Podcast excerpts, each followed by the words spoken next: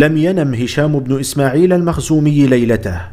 القصر الذي يعيش فيه قصر فخم تضوع في جنباته الروائح الشذية وحجراته مفروشة بالأثاث الجميل الذي يتناسب مع والي المدينة وأميرها الذائع الصيت والخدم والعبيد تحت أمره وتكفي كلمة واحدة لأن يتحرك رهط كبير كي يلبي طلب الأمير. وكانت الفرش الحريرية تحت جنبه تبدو وكأنها أشواك حادة تنغرز في جسده والمصابيح الزيتية التي تضيء الحجرة بدت هي الأخرى وكأنها عيون فضولية تختلس إليه النظر وتتسلل إلى حنايا نفسه ودهاليز ضميره.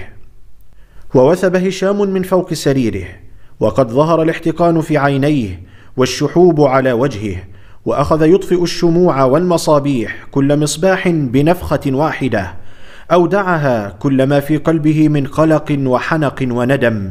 وحينما ساد الحجرة الظلام ولفها السكون أحس هشام بقليل من الراحة تتسرب إلى داخل نفسه وغمغم بينه وبين نفسه. ما أروع الظلام إنه شيء متجانس غامض لا تصطدم العين فيه بشيء لا مصابيح مرتعشة ولا ظلال متراقصة على الحيطان ولا ستائر ملونة لا شيء. لا شيء أراه إلا السواد المتجانس الممتد الذي ترتاح إليه نفسي. أما النور فأنا أحس أنه يعريني جسدا وروحا. وتململت زوجته إلى جواره وقالت والنوم يغالب إرادتها ويخرج كلماتها متقطعة متداخلة. ماذا تفعل يا هشام؟ فقال محتدا لا شيء لا شيء نامي يجب أن تنامي. فقالت وقد أطارت حدته النوم من عينيها. إنك تطفئ النور وهذا يضايقني. أحس في الظلام بأنفاسي تحتبس. عندئذ قاطعها قائلا تستطيعين أن تذهبي إلى حجرة أخرى إن لم يعجبك جو حجرتنا. ودهشت زوجته للهجته الجديدة الشاذة. وقالت لنفسها لا بد أنه مرهق. إنه طول اليوم في عمل مستمر ينظر في القضايا ويضرب الخارجين على القانون. والأدهى من ذلك الخصوم السياسيين لبني أمية وخاصة أهل البيت. إنهم دائما مصدر متاعب منذ أن استشهد الحسين بن علي بسيوف يزيد. لست أدري ما الذي أتى بنا إلى هنا.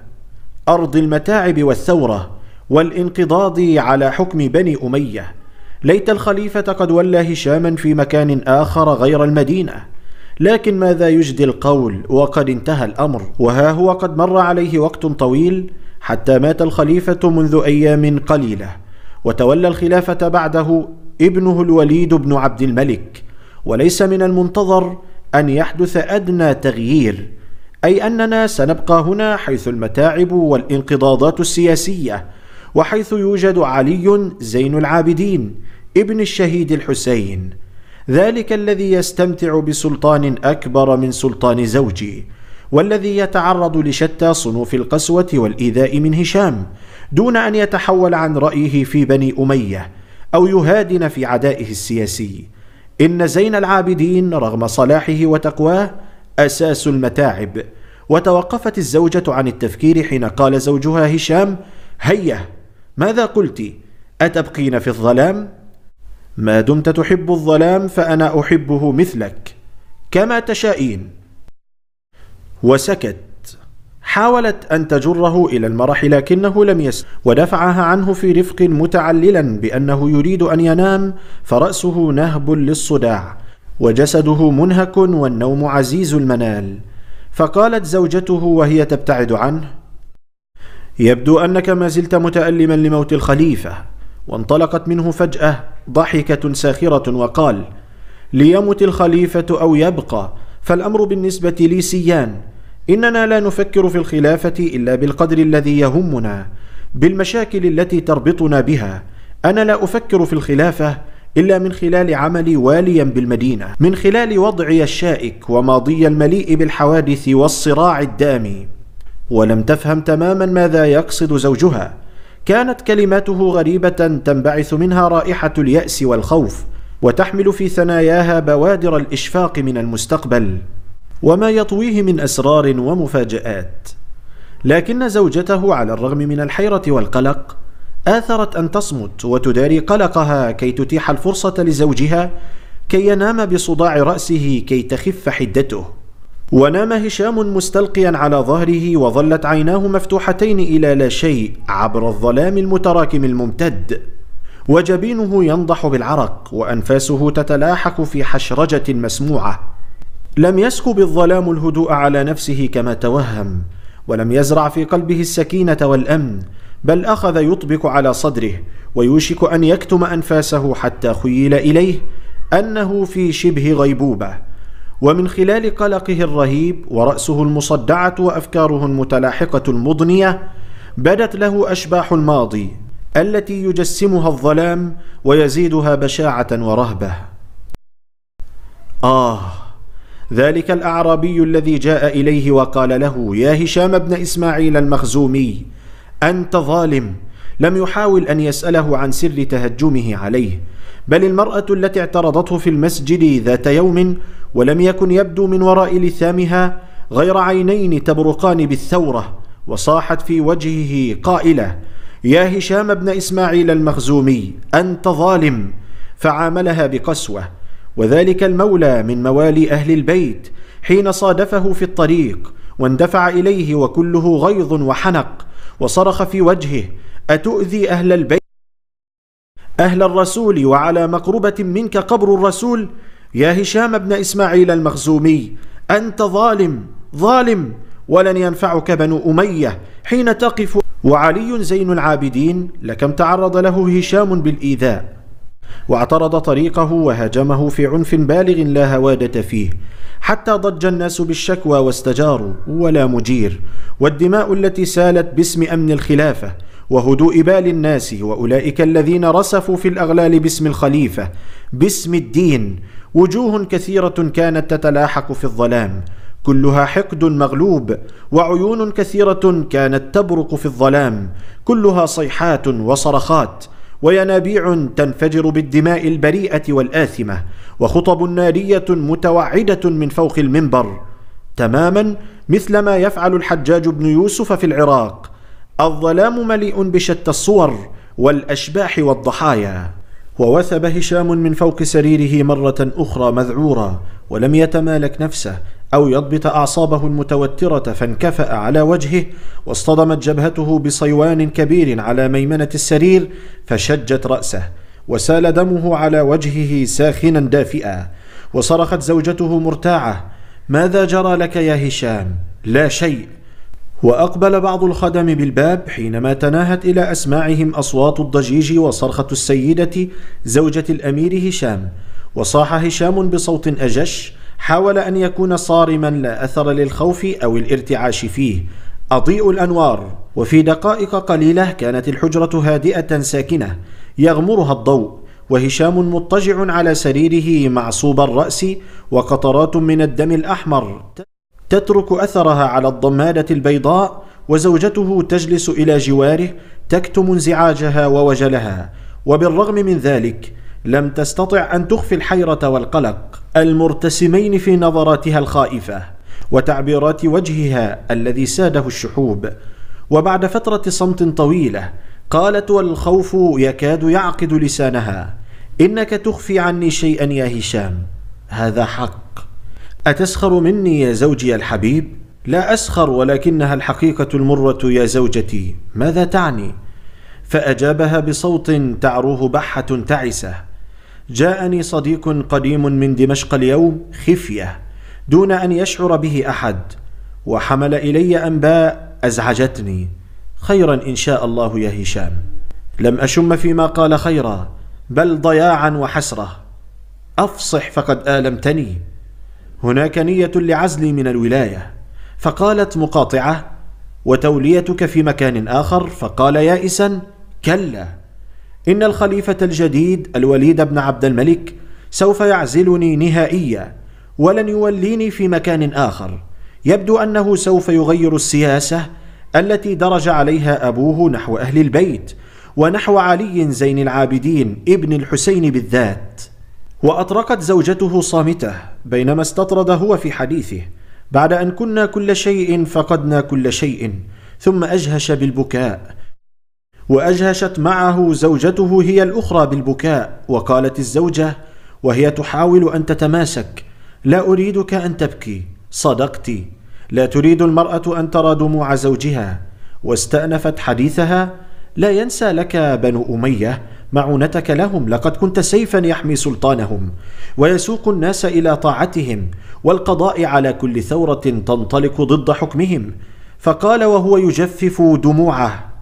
هذا صحيح لكن مما يحزنني أنني كنت أداة غاشمة في يدهم. أسلك أي سبيل بل أبشع السبل للقضاء على مناوئيهم وأجتلب سخط الناس في سبيل رضاهم. لقد أخذوني لحما وعظما وتركوني. خسرتهم وخسرت الناس. لم أنل شيئا غير سخط الخالق والخليقة. لو كنت عادلا شفوقا بالناس لخسرت فقط بني أمية. وبقي لي الرصيد الكبير الرصيد الذي لا ينفد رضا الله ورضا الناس. كنت بالأمس حذاء جديدا في قدم الخليفة القديم يدوس به أعناق المعارضين والثائرين. أما اليوم فحذاء قديم مرقع يرمى به في الخرائب فانتصبت زوجته واقفة وقالت محتدة لا تقل هذا الكلام إنك أكبر من ذلك بكثير والحكم والحكام في كفة القدر بالأمس خليفة وغدا خليفة جديد لا أحد يرى ما تأتي به المقادير فغمغم بصوت جريح أجل لا أحد يدري ما تأتي به المقادير. وتناهى إلى أسماعهما من بعيد صوت المؤذن. يدعو الناس إلى صلاة الفجر. الله أكبر الله أكبر. وكان الصوت نديا أخاذا. فيه روعة الحب وفيض التقوى. وندى الإيمان خاصة. تصل إلى القلب مع الأذن تذكر الإنسان بأشياء كثيرة مختلطة غامضة. لكن في غموضها شوق لذيذ عجيب. أشياء مثل الحياة والموت والقبر والنعيم والضراعة أشياء كثيرة كثيرة جدا لها نكهة خاصة يدركها أكثر ما يدركها المحزونون والخطاه الذين يوشكون أن يودعوا الحياة. وارتخت جفون هشام على الرغم منه ودارت رأسه وخيل إليه أن الحجرة تدور معه وأن الشموع والمصابيح المضاءة هي الأخرى تميل وتنحني ثم تستقيم من جديد وأغفى ساعة أو بعض ساعة وحينما فتح عينيه همس في إشفاق خيرا إن شاء الله. لقد رأيت في منامي رؤيا عجيبة يبدو أن الأمر ليس بسيطا ولكن هناك أشياء أخرى. وتنهد هشام في أسى وكانت تنهداته تطفح بمزيد من الحزن والخوف وشعر أنه أصبح شيئا آخر غير ما يراه الناس. إنه في ثوب أمير عالي الشأن وحوله كل مظاهر المجد والعظمة لكن حقيقته تخالف ذلك تمام المخالفة. إنه أمام نفسه إنسان صغير ضئيل مرتجف. حياته كلها مرتبطة بخيط واه خيط الإمارة. وعندما ينقطع هذا الخيط فسوف يهوي من حالق. ويرتطم جسده الثقيل وعظامه بالأرض الصلبة فتصرعه. أو تهشم عظامه وتتركه إنسانا ضعيفا تعسا يستدر العطف ويستجلب الرثاء. وقالت زوجته فيما تنهدك يا هشام؟ فقال يا إسى ألا تعلمين؟ أعلم أن الأمر بيد الله لا بيد الخليفة. كلنا يعلم ذلك وليس هذا بمانع يا عزيزتي.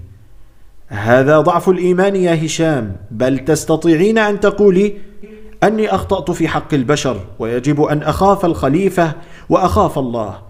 والإيمان في هذه الظروف هو إيمان الذي يوقن بالشر يأتيه ويظل على نار الانتظار.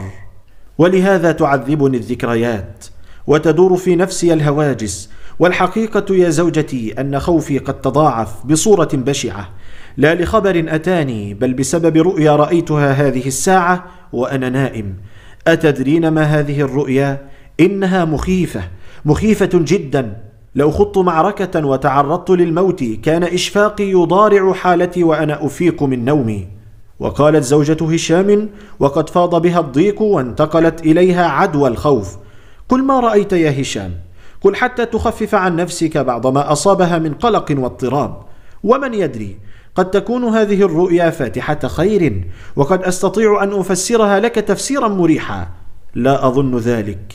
إنها في غاية الوضوح. ويحك يا هشام إنك تعذبني وأنا أحاول جاهدة أن أصرفك عن هذا التفكير القاتل ولكنك تتمادى في تعذيب نفسك. ماذا أقول أكثر مما قلت لك يا عزيزي؟ لتروي لي رؤياك. فالشمس أشرقت وعليك أن تبادر بالذهاب إلى مقر حكمك. ولعل الله يكتب لك الخلاص ويهبك التوفيق والسداد. وأحنى هشام رأسه وأسند خده على قبضة يده اليمنى.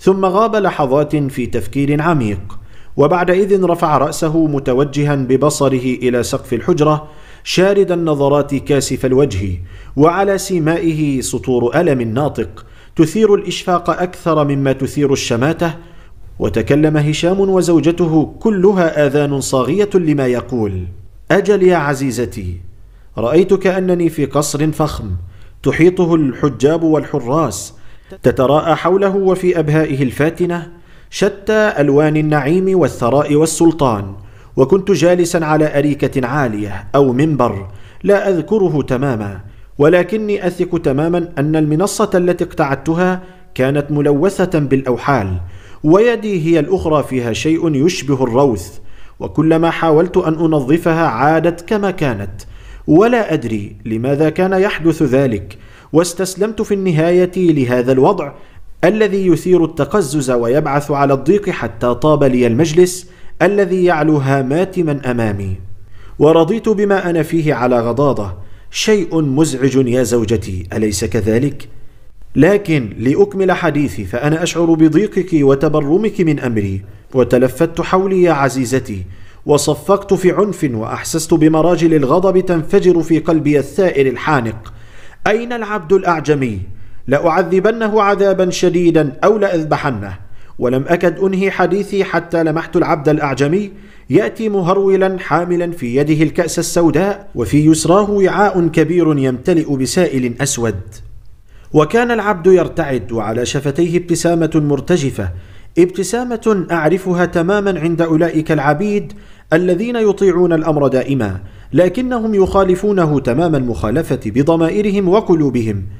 وتفحصت ابتسامته المرتجفة ونظراته الزائغة الخائفة وزحفت ببصري إلى الكأس السوداء والسائل الأسود لكني طربت كثيرا حينما لمحت صوتا معلقا في حزام حول وسطه فوثبت فوق الكرسي واختطفت الصوت وأهويت به في تشف عجيب ولذة شاذة على وجه ذلك الأعجمي وجسده. كان يصر على أسنانه من الألم وكانت ملامحه تنقبض وتنبسط مع كل ضربة غير أن الابتسامة المرتجفة بقيت كما هي دون تبديل أو تغيير. لم تأخذني به شفقة ولم يوقف قسوتي رحمة ولم أكد أنتهي من عقابي له وأعود إلى المنصة الملطخة بالوحل حتى وجدت ذلك العبد يصعد درجتين ثم ينحني أمامي في خشوع وتذلل ويقول مولاي الأمير الكأس السوداء والخمر السوداء والصوت الثلاثة معك يا مولاي العظيم. الابتسامة المرتجفة لم تزل فوق شفتيه تتلوى مثل الثعبان وأحسست بكره شديد لابتسامته تلك ولخشوعه وتذلله فصرخت فيه لا تبتسم واصلب عودك وبعدما فعل ما أمرت به قرب الوعاء مني فوجهت إليه نظراتي ثم اختبرته بأصبعي فوجدته سائلا لزجا غليظ القوام. نتن الرائحة تعافه النفس ويبعث على التقزز والغثيان فزمجرت فيه. حسن حسن أغرب عن وجهي وضع الوعاء اولا والكأس السوداء إلى جواري. وحول المنصة تراءى لي خلق كثير. كانت وجوههم متشابهة في ملامحها وسمرتها ونظرتهم جميعا مصوبة إلي وكأنها سهام ترشقني والجفون منتفخة تجحظ منها عيون محترقة بالعذاب وقد ضرب الجند حولهم ستارا يمنعهم من الإفلات ويرغمهم بالقهر والإرهاب على البقاء في الساحة الواسعة. ومن بعيد لمحت مأذنة من نور كعمود ضخم ضارب بين السماء والأرض فلوى الناس رؤوسهم صوب النور المتوهج عند المكان الذي دفن فيه الرسول وحاولوا أن يندفعوا إليه في شوق مجنون لكن السياج المنيع الذي أقامه الجند حولهم قد حد من انطلاقهم وعاق انفلاتهم فبقوا في أماكنهم تنهمر منهم الدموع ويشقيهم الحرمان. وبانت الثورة والحقد في عيني رجل قريب من المنصة وامرأة تقف إلى يساره فأمرت الجند فجروهما إلي جرا وصيحات المرأة وتوسلاتها تتعالى وتطغى على ما عداها من الأصوات. وملأت الكأس السوداء من السائل الأسود وقلت للرجل اشرب لا بد أن تشرب. ولما تعزز وأبى أمسك به الجند وجرعوه الكأس رغم أنفه. كان يتلوى ويحاول أن يفلت لكن هيهات. ثم دفعته بيدي بعيدا وأنا أسوقه بالصوت وجنودي يفعلون مثل ما أفعل. ثم ثنيت بالمرأة وفعلت بها ما فعلت بالرجل. وهكذا أخذت أمواج الناس تتدافع نحوي. منهم من يأتي طائعا مقهورا دون جهد ومنهم من يسوقه الجند سوقا إلي فأسقيهم من الكأس السوداء وأضربهم بالصوت ضرب غرائب الإبل. كل ذلك والمئذنة المضيئة لدى قبر الرسول تزداد اشراقا وروعة. والناس يزدادون تلهفا وتحرقا إليها والجند يزودونهم عنها كلما أشرت إليها. ولمحت من بعيد رجلا يقدم علي في خطوات هادئة وقور فوق رأسه تاج يشع كما تشع المئذنة التي تتراءى من بعيد. واقترب الرجل مني وملأتني الدهشة وأنا أراه يخطر في شموخ وكبرياء. لا تبدو عليه أثارة من خوف أو أثارة من إحجام. الابتسامة التي على ثغره نابضة صافية والنظرات التي تنطلق من عينيه وادعة رائقة والناس يرمقونه ويحيطون به من كل جانب. ورأيت نظراتهم تفيض بالحنين نحوه. لم يكن واضحا لدي من هو. فرأيتني أصرخ طالبا العبد الأعجمي. فيأتي مهرولا والابتسامة المرتجفة على ثغره من جديد. فقلت له أيها الوقح من هذا الرجل؟ الجميع يعرفونه يا مولاي. فقلت له وأنا أهوي بالصوت على وجهه قلت لك من هو أيها الوغد؟ هذا زين العابدين ابن الحسين يا سيد الأمير. فهتفت مغتاظا إلي به في الحال. سوقوه إلي دون شفقة إنه يناهض بني أمية ويعارض سياستهم. وملأت الكأس بالشراب الأسود اللزج حتى فاض على يدي منه شيء فاختلطت الأوحال بالشراب وتكون منهما خليط منفر وكان زين العابدين قد أقبل ولم يخالط حركاته ارتباك أو يبدو على وجهه بادرة من ذعر ومددت إليه يدي بالكأس وقلت له اشرب وسوف تشرب هذا الكأس مرتين أو ثلاثا فتناول الكأس مني دون انفعال لم أر غير شفتيه تتمتمان بصوت خفيض. ومن يعمل من الصالحات وهو مؤمن فلا يخاف ظلما ولا هضما. وغمرتني الدهشة وأنا أرى الكأس الأسود يتحول في يده إلى كأس بلوري شفاف مضيء كما تضيء العمامة فوق رأسه. تلك العمامة التي وددت أن أطفئها بضربة من قبضة يد الملطخة بالأوحال. واستحال السائل الأسود إلى مادة صافية لا أثر للأوشاب أو التلويث فيها. وتجرعها زين العابدين باسما وهو يقول طوبى لمن شغله عيبه عن عيوب الناس ولم أفهم معنى لكلماته وأهويت عليه بالصوت كما فعلت مع أفراد سبقوه وكان زين العابدين يمضي في طريقه والناس تحنو عليه وتخشع له بنظراتها الحانية وهو لا يتأوه أو يتألم تحت وطأة السياط وكأني أضرب في قطعة من الصخر وعلى الرغم من هذا فقد تعالى ضجيج الناس وتكاثرت احتجاجاتهم ولم تجد صرخات أو تهديد الجنود لهم. وأخذ زين العابدين يبتعد رويدا رويدا. وأخذت أزاول المهمة العجيبة التي جلست من أجلها. وانتصف النهار أو كاد يا زوجتي العزيزة أو هكذا خيل إلي. وأحسست بملل شديد وكرب نفسي. وفجأة رعدت السماء وانقض القصر الشامخ الذي أجلس أمامه. وانهارت أعمدته. وتلفت مأخوذا يمنة ويسرة والحيرة قد سطت على كل منافذ الفكر. ثم نظرت من جديد إلى الجموع الواقفة وإلى سياج الجند الذي يمنعهم من الهروب أو الانطلاق. ورأيت العبد الأعجمي يقبل وعلى شفتيه ابتسامة ساخرة. أجل ابتسامة ساخرة هذه المرة. ولم يكن خائفا أو متذللا بل أقبل في ثقة وشجاعة يحسد عليها. ثم انتزع الصوت من يدي وحمل الوعاء الأسود بشرابه وكأسه إلى مكان قريب. أشار للناس بيده فتدفقوا عليه من كل فج وهم يرسلون صيحات تصم الآذان وفي يد كل واحد منهم كأس مثل الكأس التي كانت معي. وملأوا كؤوسهم ثم اتجهوا نحوي وبينهم زين العابدين ابن الحسين. في نفس الوقت هتفت بالعبد الأعجمي كي يقبل علي. لكنه قهقه ساخرا وأتاني بكأسه ثم ضغط بأصابعه الغليظة على وجهي وبين فكي حتى أرغمني على فتح فكي وهو يقول اشرب نفس الكأس. فدفعت الكأس بيدي وأنا أتوعده ولكنه تناول صوته وهوى على وجهي في قسوة مؤلمة.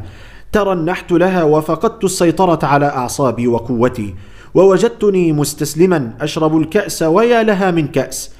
كانت لزجة نتنة مرة المذاق أحاول أن أتقيأها فلا أستطيع. وقال العبد والشرر يتطاير من عينيه وكأنهما عين مارد جبار لا تجزع. ماذا ستفعل لو علمت أنك ستشرب آلاف الكؤوس؟ آلاف الكؤوس؟ أجل انظر إلى هذا الحشد الحاشد وانظروا الكؤوس التي معهم سوف تشربها جميعا سوف تنفجر أمعائي. ولم لم تفكر في أمعاء الآخرين من قبل؟ لأني لأني لأنك أناني حقير يا هشام بن إسماعيل المخزومي. ودارت الكؤوس على ثغري تأتيني ملأى ثم تشيح عني فارغة. والسياط تنهال على جسدي ووجهي لا حصر لها. ومن بعيد لمحته قادما فارتعدت فرائصي وخارت قواي. كان ذلك هو زين العابدين ابن الحسين. فقلت في نفسي ويحي منه سوف يذيقني هوانا ما بعده هوان لكني فوجئت به يأتيني ولا كأس في يده. ونفس الابتسامة الرائقة الصافية تتألق على ثغره وفي نظراته ووجدت الناس من ورائه بلا كؤوس وحينما اقترب مني مسح على رأسي. وهم أن يقول كلاما؟ لكنني أحسست بك تتقلبين بجواري على فراش النوم ثم تقع يدك على رأسي الملتهب الذي يغمره العرق فأصحو من نومي ويذوب وهم ذلك الحلم الرهيب كما يذوب الثلج تحت وهج الشمس. كان الألم الذي يحز في نفسي والحزن الذي غمر فؤادي ما برحا يهزان كياني هزا عنيفا وصور الرؤيا الرهيبة تمر بذاكرتي المتعبة المكدودة. ولم يجد هشام في نفسه رغبة أو دافعا يدفعه للذهاب إلى مقر الإمارة. كانت أفكاره السوداء توهن من عزيمته وتشاؤمه الشديد يهد من نشاطه وكيف يذهب وكرسي الإمارة يهتز تحته. بل يوشك أن يقذف به بعيدا إلى هوة سحيقة. ولا شك أن شائعة عزله سوف تصل إلى آذان الناس إن آجلا أو عاجلا.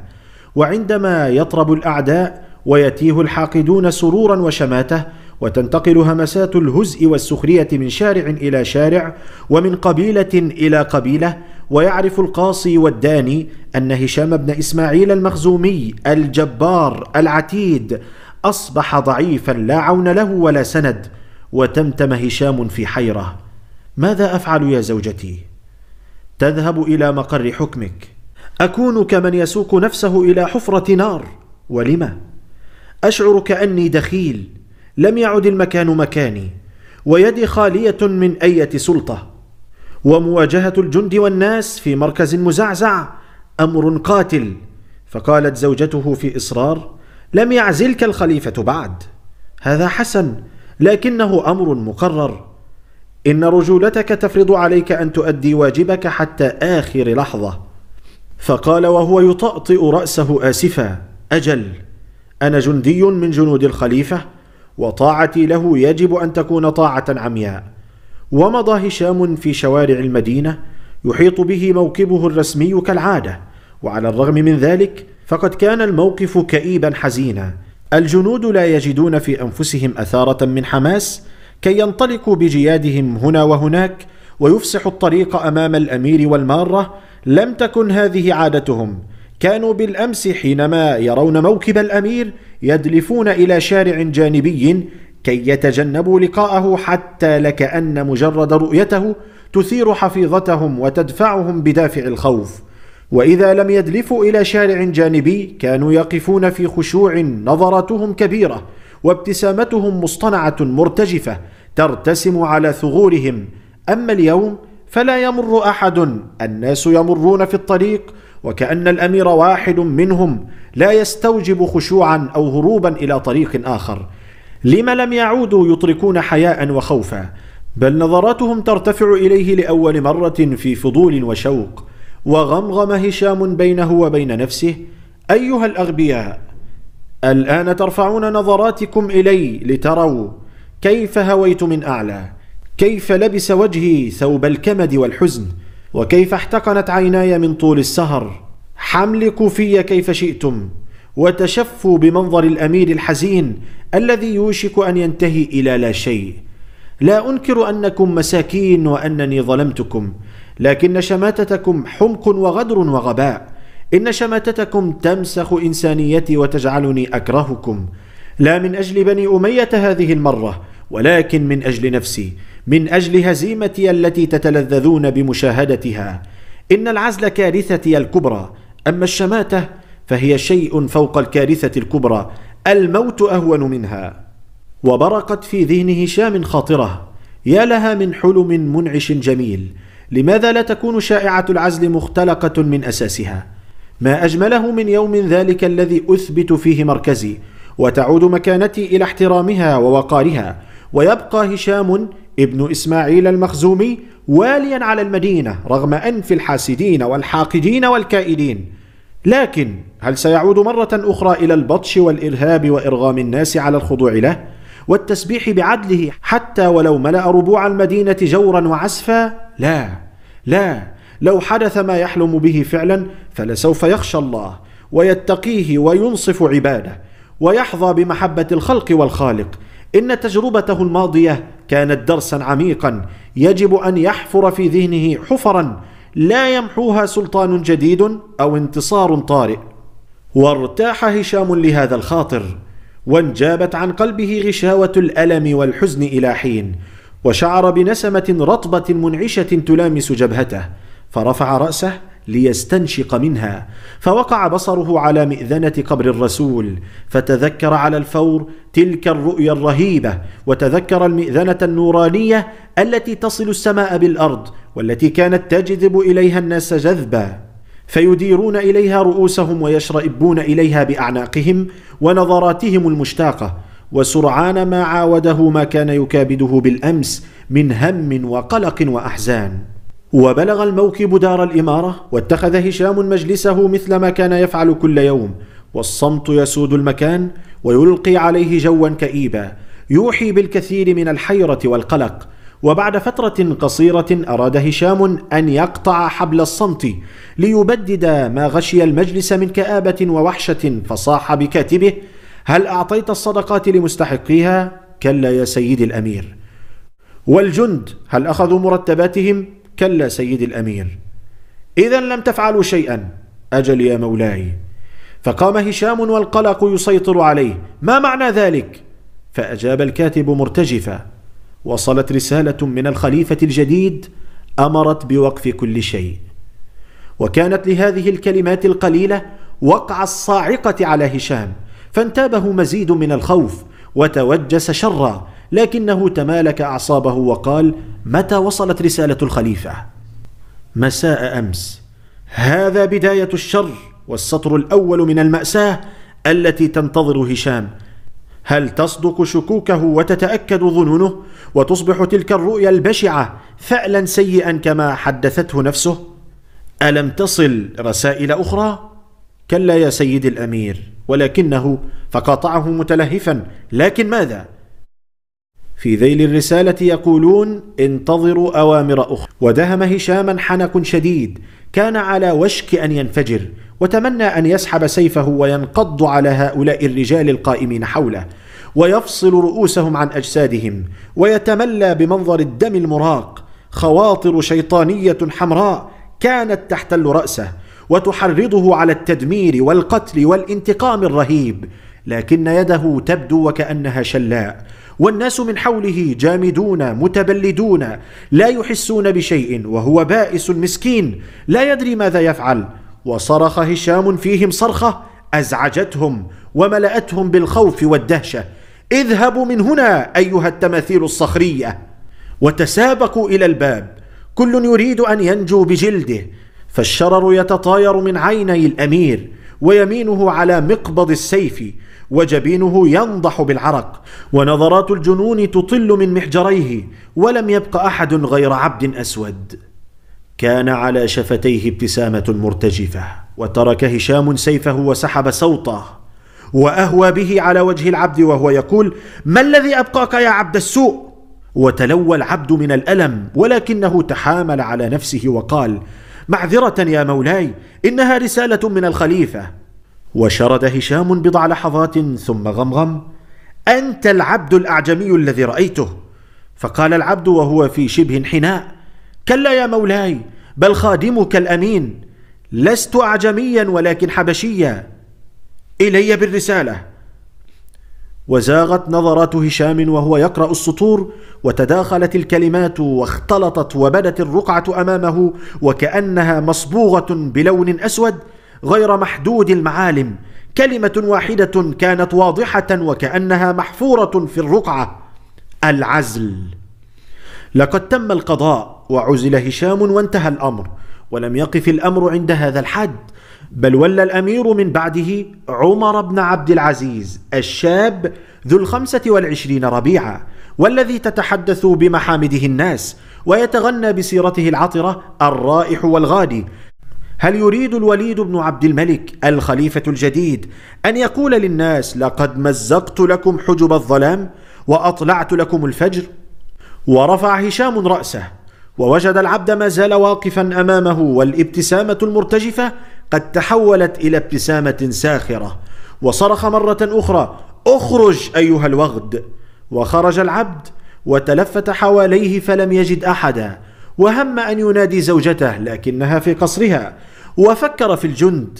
كلا لم يعودوا جنوده والخدم إنهم تحت سمع وطاعة الوالي الجديد أصبح طائرا بلا أجنحة. ما الذي يبقيه هنا؟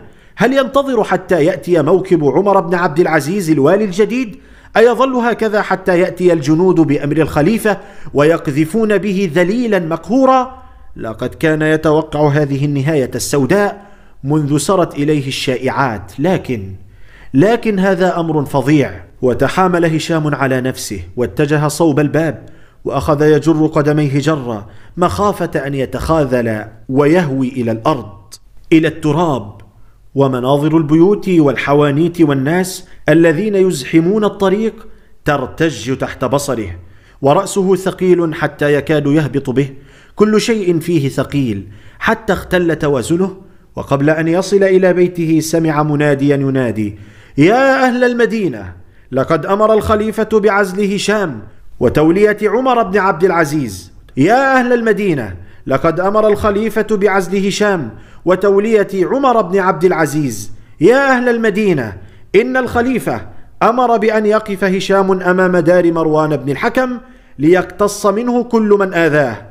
شتمة بشتمة ولعنة بلعنة ولطمة بلطمة. وسقط قلب هشام وكأن الدنيا كلها قد انقضت عليه.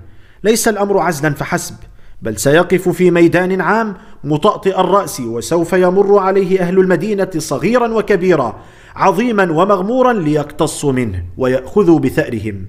يا للمهزلة سوف يشرب من نفس الكأس التي سقاهم منها. إن الموت أهون من كل ذلك. وما قيمة الحياة التي يحياها بعد ذلك؟ حيث تؤرقها ذكرى الصفعات والشتائم والبصقات التي تلطخ جبينه. وأسرع هشام إلى بيته وهو في عجلة من أمره وفارقه تعقله ورزانته وأصبح يتصرف كفتى أرعن يريد أن يهرب من مصيره ولا يواجه يوم النار يوم القصاص الرهيب. وقال وهو يتخبط هنا وهناك هيا يا امرأة يجب أن نهرب حالا. أمر الخليفة بعزلي والاقتصاص مني. وفتحت زوجته فاها دهشة وأسقط في يدها. وشل ذهنها عن التفكير. وأخذت تنظر إلى زوجها وهو يجمع حاجاته. ويعد العدة للرحيل دون أن يعرف لنفسه وجهه. ويريد أن ينطلق في بطن الصحراء. ولو أدى الأمر إلى أن يموت جوعا وعطشا. أما هذا الموقف الرهيب فلن يتحمله. وصرخ هشام بزوجته الواقفة في جمود وذهول. هيا أيتها البلهاء ماذا تنتظرين؟ وتحركت زوجته وأخذت تجمع ما تستطيع جمعه. وبعد ساعة كان كل شيء معدا للرحيل. ودار هشام بنظراته الحزينة في أرجاء القصر المهيب. كان يودع الذكريات والأشياء والأيام التي مضت وانتزع نفسه انتزاعا من هذا الموقف الشديد. وهم أن يركب جواده وفجأة وجد رهطا من الجند يحيطونه وصاح قائدهم بصوت أجش إلى أين؟ إلى حيث أشاء. كلا يا هشام بن إسماعيل المخزومي أمر الخليفة بأن غدا يوم القصاص لكن لا كلام. أوامر الخليفة يجب أن تطاع. عد إلى قصرك. وفي الصباح كان هشام يقف متخاذلا ذاهلا أمام دار مروان بن الحكم والآلاف من سكان المدينة يمرون به ويردون إليه صفعة بصفعة ولعنة بلعنة وعبد أسود يرفع صوته ثم يهوي عليه وعلى فمه ابتسامة ساخرة نفس الكأس السوداء التي سقاها الناس. كأس الظلم. لكن هل يقف الأمر عند هذا الحد؟ أين زين العابدين ابن الحسين؟ أين أهل البيت ومواليهم؟ لا بد أنهم سوف يقتلونه لطالما أذاقهم الهوان والعذاب. وانتصف النهار ثم أسفر الأصيل وعندئذ رأى الناس زين العابدين قد جاء وحوله جمع حافل من مواليه وأهل بيته. فأوجس هشام خيفة وخيل إليه أن الموت يدنو منه مع كل خطوة يخطوها زين العابدين. فلما كان أمامه واستسلم هشام لليأس وبلغت روحه الحلقوم قال زين العابدين السلام عليك يا هشام. ومد يده يصافحه ويهز يده ويمسك بها. ومد هشام يده ثم أسلم نفسه إليه وخفض رأسه وبكى وقال زين العابدين إن كان لك حاجة فأنا قاضيها لك. وإن كان عليك دين من ولايتك فانا نقضي عنك دينك. فأجهش هشام بالبكاء ثم مضى زين العابدين ومضى من خلفه أهله ومواليه ولم ينظر أحد منهم إلى وجه هشام في شماتة أو يؤذه بكلمة وغمغم زين العابدين وهو يبتعد عنه إنه معزول. فليست له قوة ونحن نعلو ونسمو عن إيذاء الضعفاء.